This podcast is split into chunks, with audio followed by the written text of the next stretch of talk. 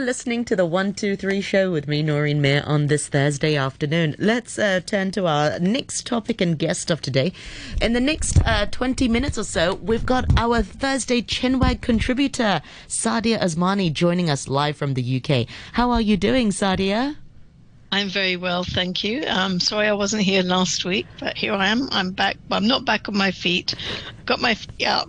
Got your other foot done. Yeah. Oh, you're a brave woman. And I'm sorry. It seems like there's still that ban uh, from the UK. Yeah. So who knows? Yeah, By the time you've a bit- recovered, maybe it's just perfect timing. Mm. well, I have like about three weeks, three, four weeks. So I'm hoping, fingers crossed, that things may change in the next few weeks and I will be back in Hong Kong. So let's just hope so. I Ah. mean, you know, these are, um, I suppose it's a coincidental thing that, you know, I'm talking about managing disappointment. So I think it's quite appropriate because you just have to constantly be managing it now. And I think we're all kind of familiar with it now with the pandemic and stuff. We've all had so many different fluctuations in our life where we plan something and then something else happens and then you just have to go with the flow, don't you? It's it's Yeah. absolutely crazy. And it's absolutely So- boiling in Hong Kong. Sorry, excuse me as I take a sip of water. I just feel so. Uh, and we still have to wear masks in the studio, even though I'm sort of on my own, uh, zooming with you. Oh. Um, so yeah, That's this it's, hard. talk about managing disappointment, right? It's it's on, on all fronts of our all fronts of life. Anyway, let me have a quick sip of water. You go and have a little squig of water anyway, just to keep. um, no, I know, and I think it's funny because um, the whole subject today, obviously, as I said, you know, managing disappointment. But I suppose a, a couple of things kind of triggered it. Really, why I wanted to speak about it. Um, as you know, as a, as listeners know, I'm in the UK, and I've been in the UK now for the last six months almost, and um, so I'm kind of stranded now again. um, but I can't really move because I've had this foot surgery. But in the UK at the moment, as people will be aware, that last week obviously we had the finals of the Euros, and um, and England was in the kind of final with Italy. So here the atmosphere was really just very exciting. Electrifying, I should imagine. Absolutely. And even like, you know, as I look out my window, I can see my neighbors across the street and there's a big um, George Cross, you know, big flag on their window. So England. you saw you saw sort of uh, these flags on people's cars. So you could see and in a way it was something that i think not only was it absolutely fantastic to be in the final which was great but i think it was just a, a kind of very positive note that people after you know with the pandemic with all the changes with the with the lockdowns and all sorts of things that have been happening within the last 18 months you know suddenly this came up as a kind of a nice ray of light you know and people were quite excited and it was making people forget about some of the things that are going on and just be very positive and excited by by by the football.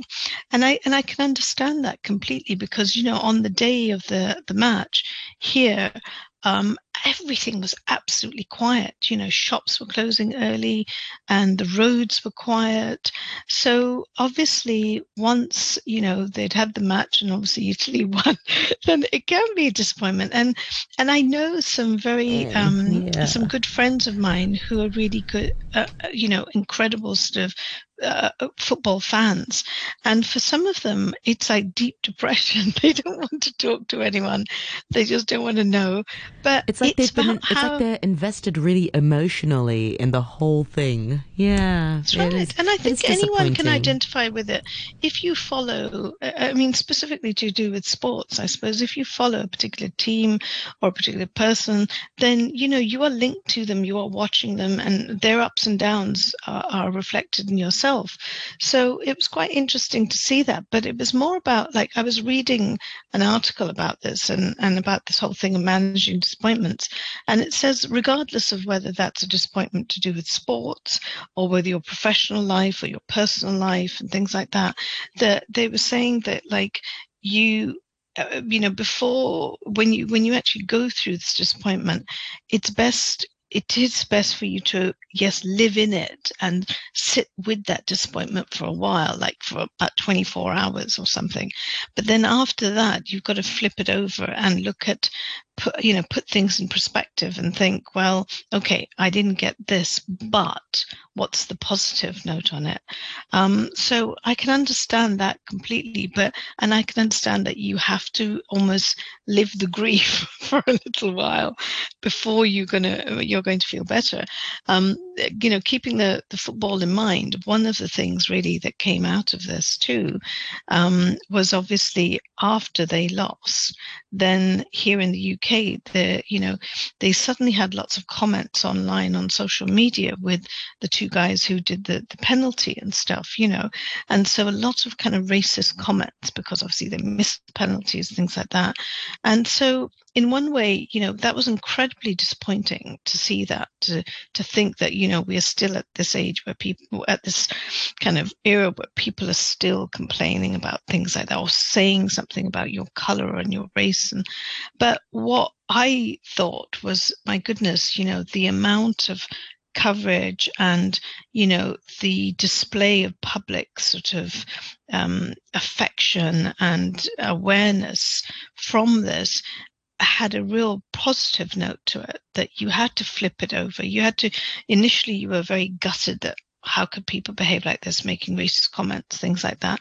But on the other side, you saw that actually it's only a very small percentage of people who do things like that. But on the bigger picture, you know, it's raised awareness of just how important it is to to get rid of these kind of things in sport, in any walk of life. So, so I suppose with every disappointment comes that flip side of, you know, the positive side of things, which I always try and I look at, you like know, a silver so, lining. I don't know. How of, about you? Yeah, like a silver lining yeah, kind of thing. Yeah. And it's important to remain hopeful and that, That's you know, right.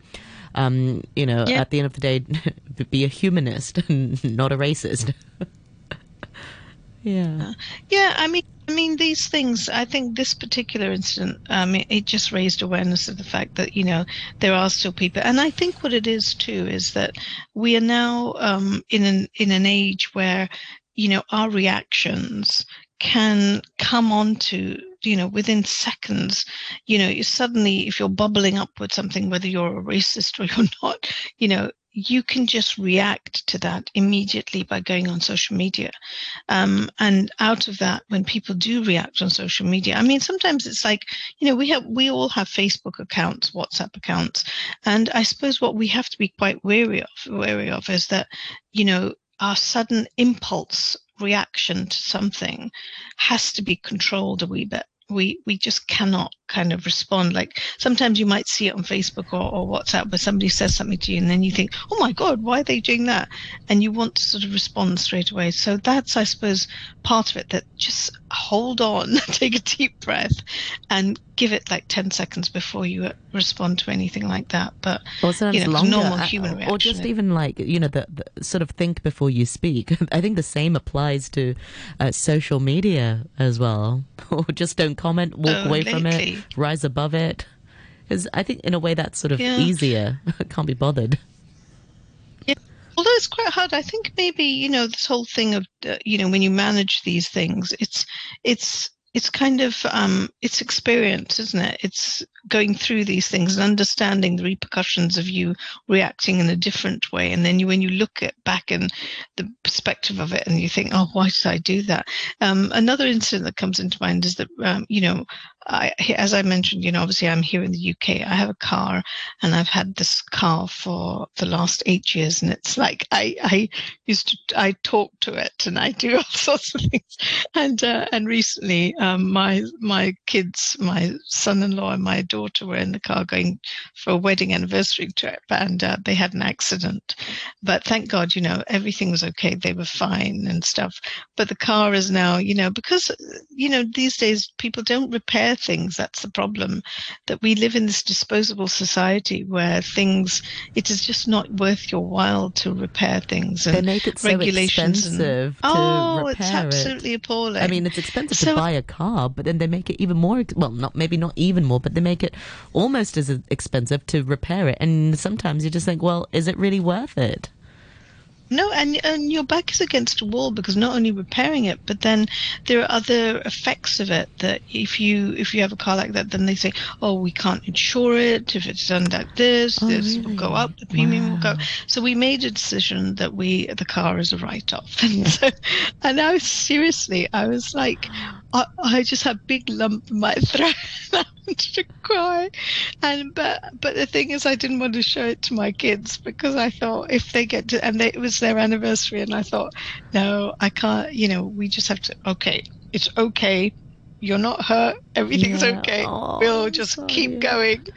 Um, but you know, it's these kind of things that you just sometimes in your life you just have to deal. It, and and everyone's dealing with it. And I can tell you, like whether it be in Hong Kong or the UK, you know, everyone is dealing with these disappointments. I think your last guest was on, you know, talking about Being having stranded for carry two on studying years. and, and things like that, and then going to university back in the UK or whatever. But it's just it's so complicated, isn't it? And and it's just in your own mind. It's trying to deal with those things, and then it's like hurdles that you go through. But it's absolutely crazy.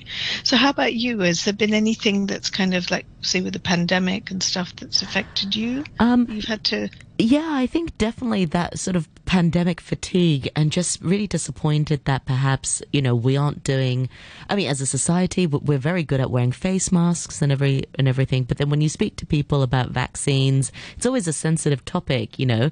Uh, some people don't really want to get vaccinated and then there are others who really really think that everybody should be vaccinated to protect the whole society. And then when you're sat in the middle of that sort of conversation, you think, yeah, it's true. Don't we all have a collective responsibility? Why are some people sort of doing more legwork than the others? Um, and that's kind of disappointing. Uh, like, I've, I mean, I've been vaccinated, but I've got uh, friends and families who've not been. And, you know, perhaps there's a legitimate health reason, you know, that we totally respect. But if it's because of, well, you know, the fear of the unknown, um, I don't know. It's it's hard to sort of articulate. You know, I think we're all in this together. We're all worried to an extent, but um, I, I choose to, to, to put my faith in science. You know, Oh, I, I, I don't I don't think I'm being controlled by getting a vaccination. I, I don't think You're Bill absolutely Gates. right. I don't think Bill Gates is downloading my metadata right now. Um, so yeah, I No, think you're that's absolutely right. And and I can understand your disappointment too because um, I'm probably one of the people who are suffering for it now because because obviously you know I came to the UK and now uh, the whole problem is is that really here in the UK um, you know almost like 80 90 percent of people have been you know vaccinated now it's getting higher Yeah. every every day so what that has I mean caseloads are going up here but you know hospital admissions and the severity of the infection is not there anymore. So in Mm. that respect, people are going through it's almost like a, a kind of flu that they have and, and then they get better or whatever but obviously cases and i was i was kind of amazed i was shocked a little bit that you know when this football we've had wimbledon here Mm. and we've had the football and wembley was full of like 60000 people um, and i was watching the coverage and i was thinking nobody's wearing masks yeah. and social distancing I know was, there's no um, social distancing. Sort of Oh, everybody. And, and and here, if you go outside, if you're walking the streets and things like that, people don't wear masks and things. yeah. Um, but you know, in shops and stuff. And now, from the 19th of July, the things are going to change, and that they're lifting a number of these things and saying that okay, you still need to, you should still wear it on public transport, in restaurants, and things like that. So it's kind of differing, kind of ways of dealing with things. But in terms of the vaccine, you know, certain members of the, of the community have kind of declined. And, you know, there are still a group of people who are not keen on it. Um, and I actually, you know, have a few acquaintances, and one or two of them, uh, it's amazing. It is to do with rumors. It is to do with things that have been on Facebook, Oh, which don't really have any evidence and substance No. sometimes. But it has basically created a fear in people where they think, oh, you know, I'm not going to because, you know, they say that after two years you'll get ill or you'll do this. But as you say, you know, it's the fear of the unknown. And, and it's a bit of a disappointment. This is a disappointment too, because in a way, the reason that we are kind of lots of people are banned from going into the Hong Kong too mm. is because Hong Kong has a low coverage of vaccine. People are not being vaccinated. Mm. If people were vaccinated, then we you, you're going into a place where it's strong and people are, are not going to get the infection so easily. But but they're making themselves more vulnerable themselves by not being vaccinated. Not so therefore, normal yeah. everyday sort of yeah vaccinated everyday sort of uh, travel and things like that cannot go back to normal. And you know life can't because you have to be so cautious of the fact yeah. that if you get something then it's going to be quite severe. What's so, that saying? yeah. you're only as strong as the weakest link you know and i think that's applicable for, for for covid. If we're all sort of not vaccinated we'll all be weak so to speak. And I can't stress it enough. You know, you know, we're basing as you say, like you base it on science, and I just think that it's so important for people that we need to be, you know, together on this to to get back to some normal life. And and I think one of the kind of disappointing things I find is like you know I had a I had a friend come over the other day and she's got a little four year old and and this four year old is like full of energy wants to do everything. And it's so sad that you know with schools schools are now going back but then there's this fear that if things get bad that the children have probably suffered more than anyone else because they can't see their friends, they can't go and yeah. play with friends and go to people's houses and stuff. So the whole pandemic over time has had such a huge effect um, that all all of us just want things to get back to normal. Yeah. Gosh, that was really disappointing. When I think back to um, uh, Sasha, my eldest, I mean, she only went to school, I think, no more than 30 days last year, uh, you know, because of the school's lockdown and, um, you know, everything was switched to online. And she was three at that time. It's really yeah. sort of. And it's a vital part of that. I mean, it's a vital part of everyone's life, uh, yeah. everyone's life, but, but more so with children because it's funny how many times now I've heard, if you think of when you ever talk to children and you talk to them about school, they'd all go, I don't like school, I like it at home. But actually, so many kids now are saying, I just want to go back to school because yeah. I want to see my friends. I want to, you know, play. I want to do these things. Extracurricular activities like swimming classes, this, that. There, you know, we've we've all put our lives on hold, and and that follows not only the disappointments that we have, but our children, and and we we're constantly managing those and trying to see the flip side. And I think people are now getting a bit kind of um, exhausted. There's a fatigue of like how many how many positive sides can I see? And and you know there are young people who are looking for jobs now, and mm. the whole job scene is very quiet. And so so I suppose it's probably I suppose it can't get any worse, but who knows? I mean, like you know, oh, gosh, yeah. But um, but I think it's it's been quite a process for everyone. Just with that disappointment, whether it be personal or professional and stuff, that you know, hope I hope we're kind of better people for it now to be able to cope. Like, yeah. but um, I'm just keeping my fingers crossed. I would like to come back to Hong Kong soon, but uh, we'll just have to see how yeah. the ban goes. Really. We'll see. Yeah, I think there's uh, sort of a, a, news story in the South China Morning Post to say that they might sort of relax measures. Who knows? We'll just have to wait for the announcement. Uh, meanwhile, thank you so much for your time today, Sadia, and I look forward to uh, more chats with you uh, next week. Thank you so much. Okay.